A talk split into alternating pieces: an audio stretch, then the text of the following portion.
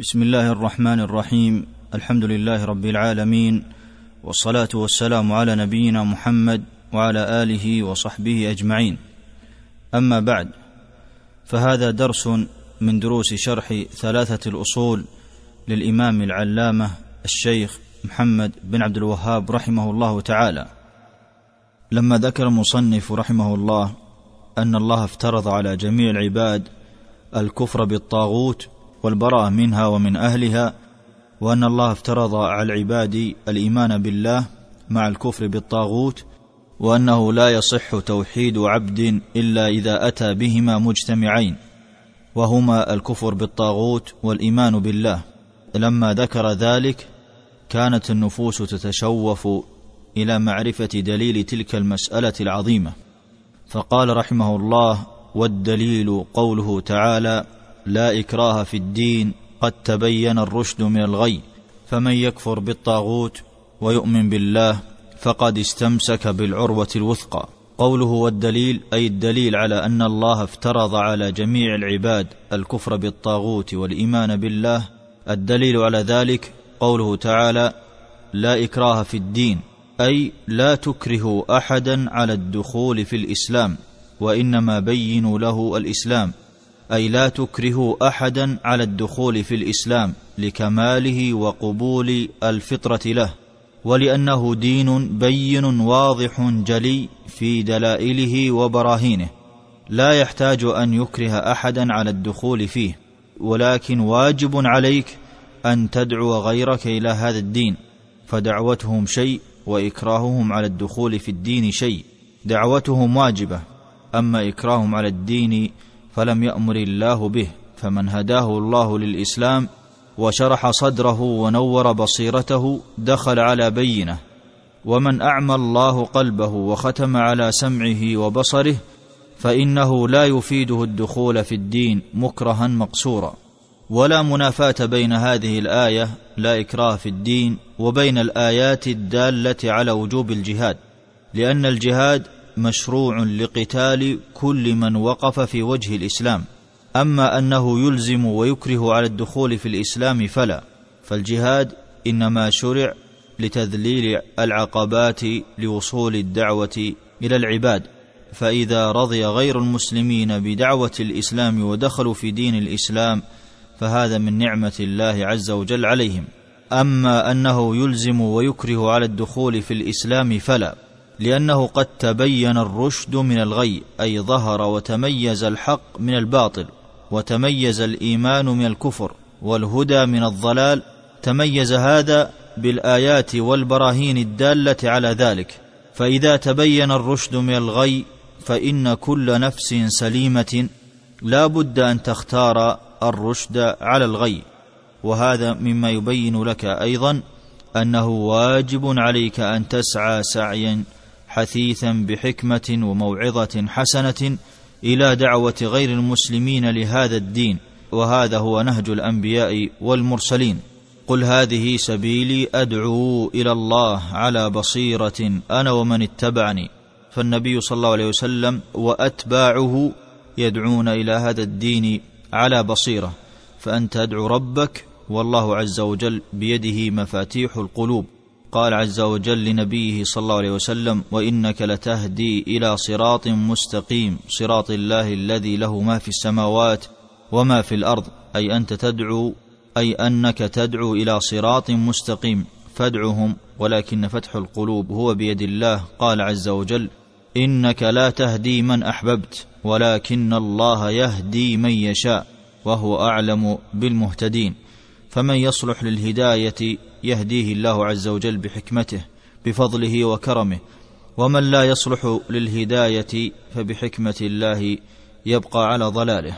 فمن يكفر بالطاغوت أي بخلع الأنداد والأوثان ويتبرأ منها ومن أهلها فقد حقق الركن الأول من ركني التوحيد وهو الكفر بالطاغوت الذي هو النفي.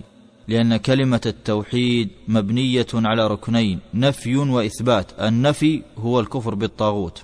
وأما صفة الكفر بالطاغوت فقد بينه المصنف رحمه الله في رسالة أخرى. قال رحمه الله صفة الكفر بالطاغوت أن تعتقد بطلان عبادة غير الله وتتركها وتبغضها وتكفر أهلها وتعاديهم.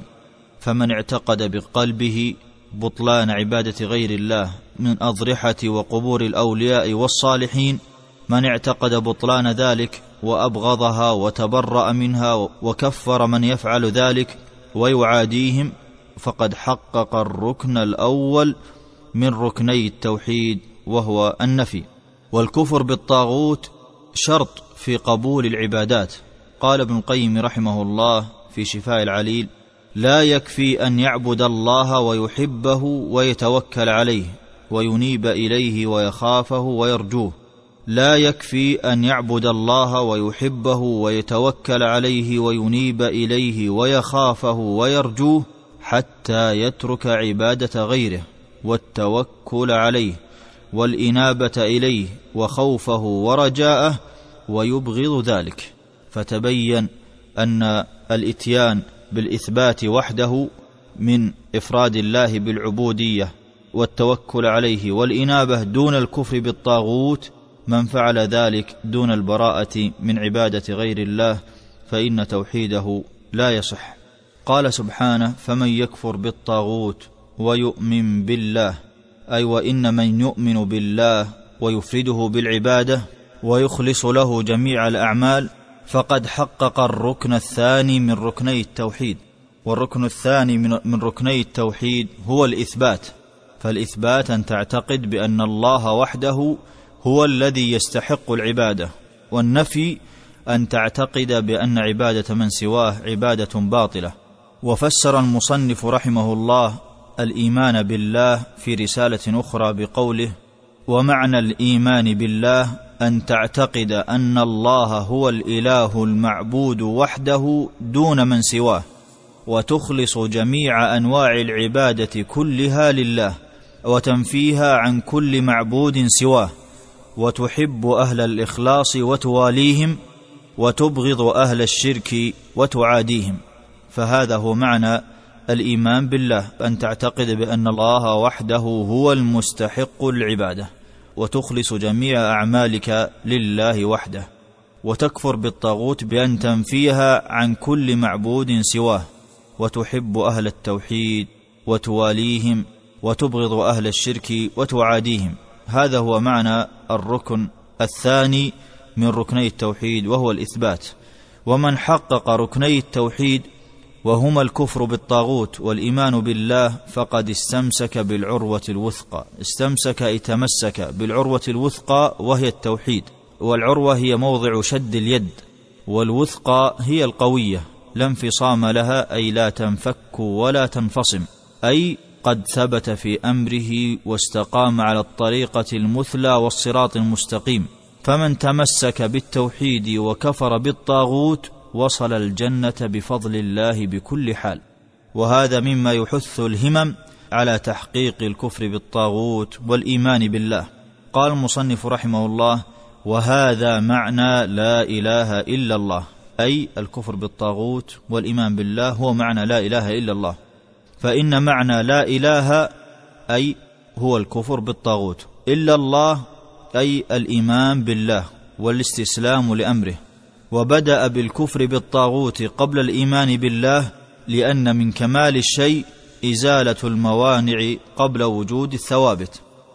قال المصنف رحمه الله وفي الحديث رأس الأمر الإسلام.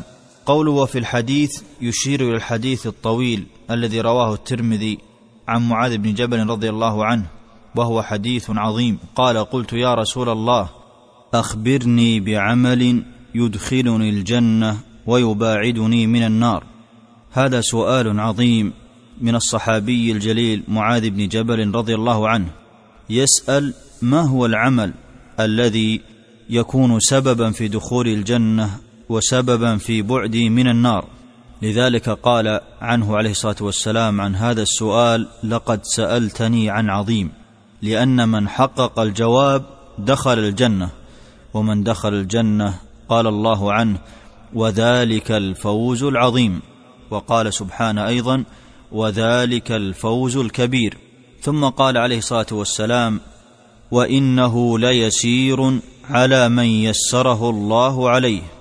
أي سوف أخبرك عن العمل الذي يدخلك الجنة وهو أمر عظيم لكنه يسير على من يسره الله عز وجل وسدده لذلك الأمر.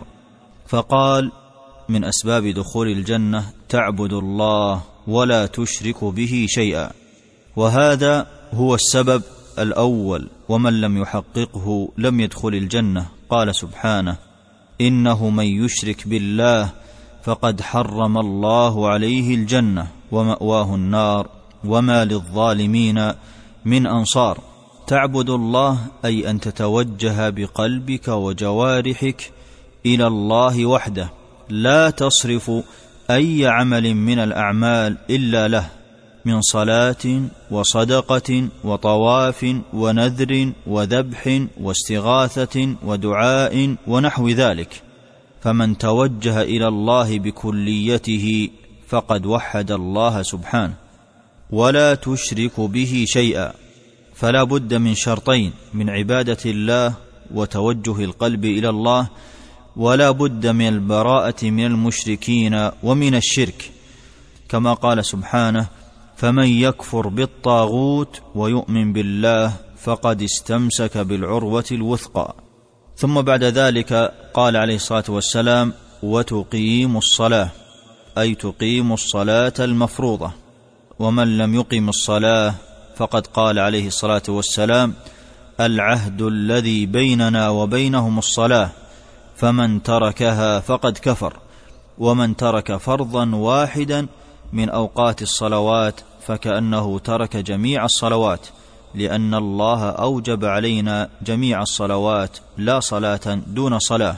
ثم بعد ذلك قال وتؤتي الزكاة أي تؤتي الزكاة المفروضة كما أمرك الله عز وجل والزكاة هي قرينة الصلاة. فتذكر كثيرا في كتاب الله مقترنة بالصلاة وقد قاتل الصحابة رضي الله عنهم من امتنع من أداء الزكاة فيجب على المسلم أن يؤدي الزكاة المفروضة كما أمره الله عز وجل سخية بها نفسه مطمئنة مواثقة بالخلف من الله عز وجل لما أنفق في سبيله. ثم قال وتصوم رمضان أي تصوم شهر رمضان المبارك الذي افترضه الله عز وجل علينا كما افترضه على الأمم السابقة كما قال سبحانه يا أيها الذين آمنوا كتب عليكم الصيام كما كتب على الذين من قبلكم لعلكم تتقون.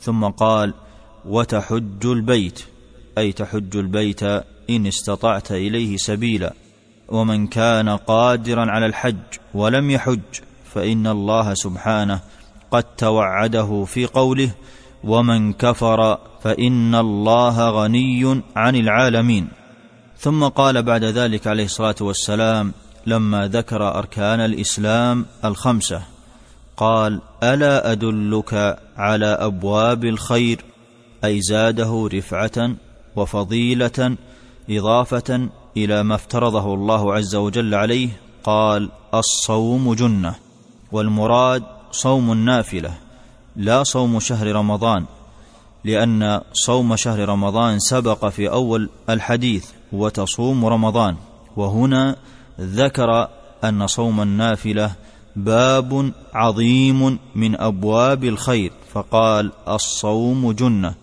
أي كالوجاء والصد عن الشرور والآثام وغيرها.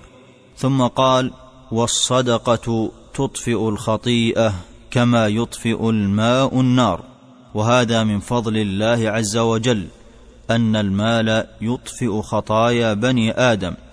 والمراد بالصدقة هنا هي الصدقة النافلة وليست الزكاة لأن الزكاة سبقت في صدر الحديث فقال وتؤتي الزكاة. أما هنا قال والصدقة أي الصدقة المستحبة تطفئ الخطيئة كما يطفئ الماء النار والقرب من الفقراء رفعة في الدنيا والآخرة فالفقراء هم الذين يحملون زاد الأغنياء للآخرة ولولا المساكين ما انتفع الغني بغناه.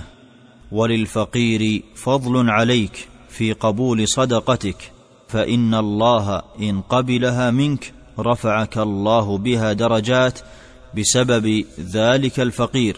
والنبي صلى الله عليه وسلم بين أن من اهتم بفقير فإنه يؤدي عبادة شابه عبادات جليلة ذكرها في قوله عليه الصلاة والسلام الساعي على الأرملة والمسكين كالمجاهد في سبيل الله أو كالذي يصوم النهار ويقوم الليل متفق عليه.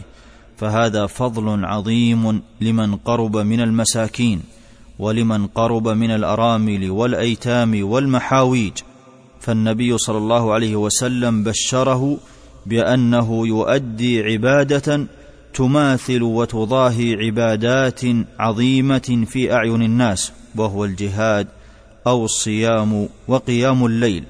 وقد كان النبي صلى الله عليه وسلم أقرب الناس إلى الفقراء يتلمس أحوالهم ويقضي حاجاتهم. قال سهل رضي الله عنه كان رسول الله صلى الله عليه وسلم يأتي ضعفاء المسلمين ويزورهم ويعود مرضاهم ويشهد جنائزهم. رواه أبو يعلى. فاجعل من مالك للفقير نصيبا. فإن الفقير هو الذي يحيط بمالك البركة والنقاء والنماء. ثم قال عليه الصلاة والسلام وصلاة الرجل من جوف الليل. أي أن صلاة الرجل من جوف الليل تطفئ أيضا الخطيئة كما يطفئ الماء النار. فليحرص العبد على صلاة الليل فإن في صلاة الليل خيرا كثيرا وفضلا عظيما. والله سبحانه ينزل في الثلث الآخر من الليل ويقول من يدعوني فأستجيب له من يسألني فأعطيه من يستغفرني فأغفر له. وهذه منحة عظيمة وفضل كبير من الله سبحانه ينزل إلى السماء الدنيا ويطلب من العباد أن يعرضوا حاجاتهم إليه ووعد الله سبحانه بإعطاء كل سائل مسألته. قال عليه الصلاة والسلام وصلاة الرجل من جوف الليل ثم تلا تتجافى جنوبهم عن المضاجع يدعون ربهم خوفا وطمعا ومما رزقناهم ينفقون. فلا تعلم نفس ما أخفي لهم من قرة أعين جزاء بما كانوا يعملون. ثم قال ألا أخبرك برأس الأمر كله وعاموده وذروة سنامه؟ قلت بلى يا رسول الله. قال رأس الأمر الإسلام وعاموده الصلاة وذروة سنامه الجهاد. ثم قال ألا أخبرك بملاك ذلك كله؟ قلت بلى يا نبي الله. فأخذ بلسانه وقال كف عليك هذا. فقلت يا نبي الله وإنا لمؤاخذون بما نتكلم به. فقال ثكلتك أمك يا معاذ وهل يكب الناس في النار على وجوههم؟ أو قال على مناخرهم إلا حصائد ألسنتهم أي بسبب ألسنتهم. قال الترمذي عن هذا الحديث حديث حسن صحيح.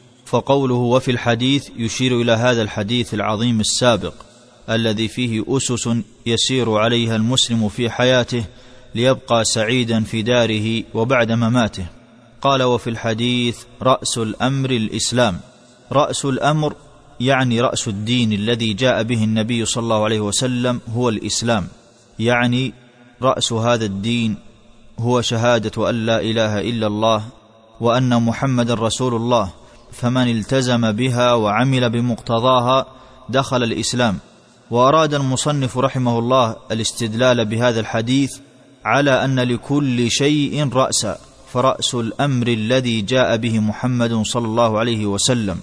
فإذا كان رأس الدين هو شهادة أن لا إله إلا الله حري بالمسلم أن يتعلمها وأن يدعو غيره إليها لاهميتها فهي رأس الأمر الذي جاء به الإسلام. فمن انتسب إلى ما جاء به النبي صلى الله عليه وسلم وادعى أنه من أمة الإجابة وقد فقد منه رأس الأمر وحقيقته وهو الإسلام فليس من أمة الإجابة والإسلام هو الملة والدين. فمن فقد منه فقد كذب وافترى في دعواه الاستجابة لله ورسوله.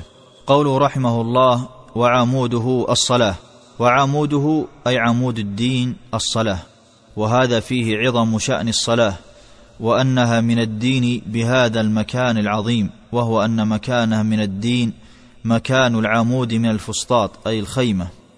فكما أن عمود الخيمة إذا سقط تسقط الخيمة فكذلك إذا فقدت الصلاة سقط دين تاركها. قال ابن رجب رحمه الله في جامع العلوم والحكم وأما قوام الدين الذي يقوم به الدين كما يقوم الفسطاط على عاموده فهي الصلاة لأن مجرد ترك الصلاة كفر مخرج من الملة. وهذا الحديث من الأدلة على أن من ترك الصلاة كسلا فهو كافر. ومن الأدلة أيضا على أن من تركها كفر قوله عليه الصلاة والسلام بين الرجل وبين الشرك والكفر ترك الصلاة. رواه مسلم. وقال عمر بن الخطاب رضي الله عنه لا حظ في الإسلام لمن ترك الصلاة وهي من أحب الأعمال إلى الله وأول ما يحاسب عليه العبد من عمله يوم القيامة وهي التي فرضها الله تعالى بنفسه ليلة المعراج. فلم يجعل فيها بينه وبين النبي صلى الله عليه وسلم واسطة بل فرضت عليه مباشرة. وقد كان عمر بن الخطاب رضي الله عنه يكتب إلى عماله إن أهم أمركم عندي الصلاة فمن حفظها وحافظ عليها حفظ دينه ومن ضيعها فهو لما سواها أضيع. وهي تنهى عن الفحشاء والمنكر وتورث الخشوع والخشية من الله عز وجل. كما قال سبحانه وأقم الصلاة إن الصلاة تنهى عن الفحشاء والمنكر. وهي مفروضة على الأمم قبلنا. قال سبحانه لموسى عليه السلام إنني أنا الله لا إله إلا أنا فاعبدني وأقم الصلاة لذكري. وقال إبراهيم عليه السلام رب اجعلني مقيم الصلاة ومن ذريتي. فواجب على الأب أن يأمر أولاده بالصلاة مع جماعة المسلمين في بيوت الله والا يتخلف عن أدائها والا يصليها في بيته فواجب عليه التوجه إلى المساجد للصلاة مع جماعة المسلمين. وكان الصحابة يقولون لقد رأيتنا وما يتخلف عنها إلا منافق معلوم النفاق قال رحمه الله وذروة سنامه الجهاد في سبيل الله وذروة سنامه ذروة كل شيء أعلاه وأرفعه والسنام هو أعلى ظهر البعير ومعنى ذروة سنام البعير أي أعلى جزء في سنامه. وهكذا الدين ذروة سنامه وعلو أمره ورفعته وعزته هو في الجهاد في سبيل الله. قال ابن رجب رحمه الله وهذا يدل على أنه أفضل الأعمال بعد الفرائض لأن به صيانة الدين وحمايته وبه دعوة الناس إلى دين الله وإلزامهم بالحق فهو ذروة سنامه من جهة ما تضمنه من حماية الدين والدعوة إلى الحق فالجهاد هو أعلى وأرفع خصال الدين. قال ابن دقيق رحمه الله الجهاد لا يقاومه شيء من الأعمال. وقد جاء رجل إلى النبي صلى الله عليه وسلم فقال دلني على عمل يعدل الجهاد. قال لا أجده.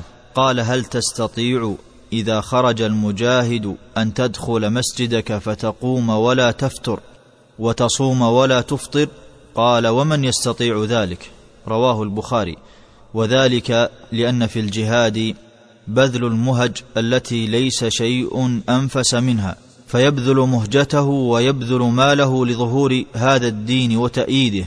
ولما فيه من جهاد الكفار والمنافقين وإيصال دعوة الله إلى العباد ليسعدوا بنور الله ولتحصل لهم النجاة من النار فبذلك استحق الجهاد أن يكون من الدين بهذه المكانة وهي ذروة سنامه. قال تعالى يا أيها الذين آمنوا هل أدلكم على تجارة تنجيكم من عذاب أليم؟ تؤمنون بالله ورسوله وتجاهدون في سبيل الله بأموالكم وأنفسكم. ذلكم خير لكم إن كنتم تعلمون. فالنجاة من النار في الإيمان بالله وتحقيق تلك الشعيرة.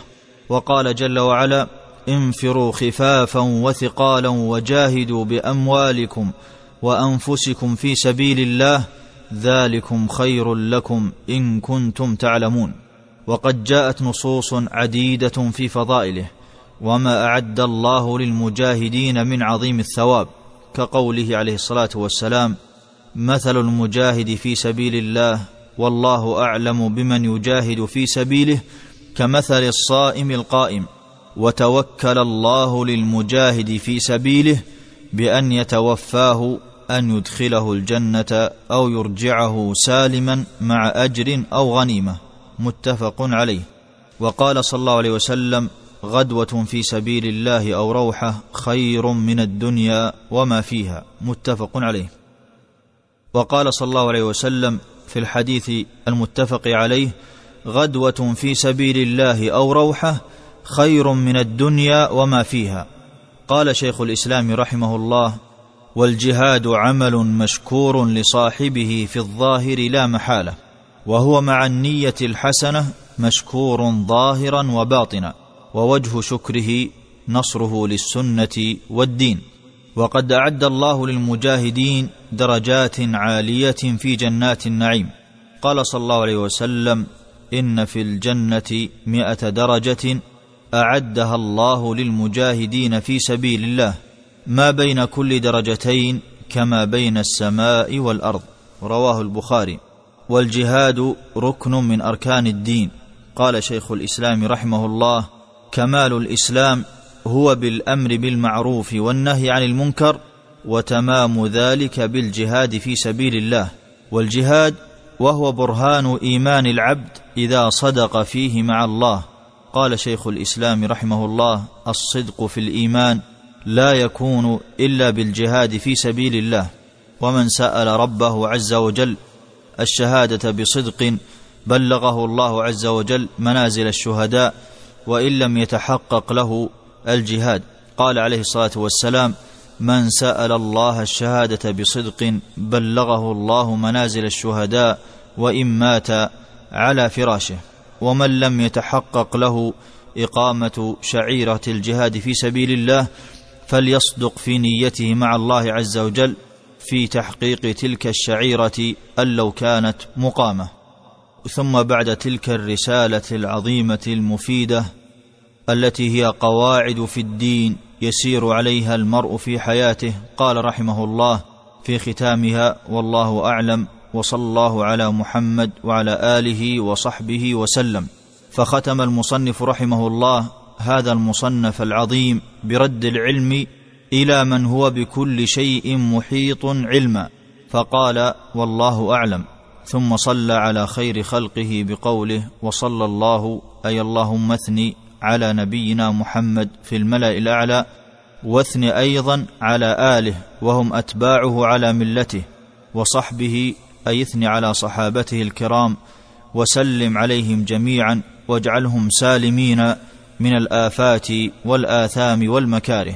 وإلى هنا انتهت تلك الرسالة العظيمة المفيدة فجزى الله مصنفها الشيخ محمد بن عبد الوهاب أعظم الجزاء وأوفره.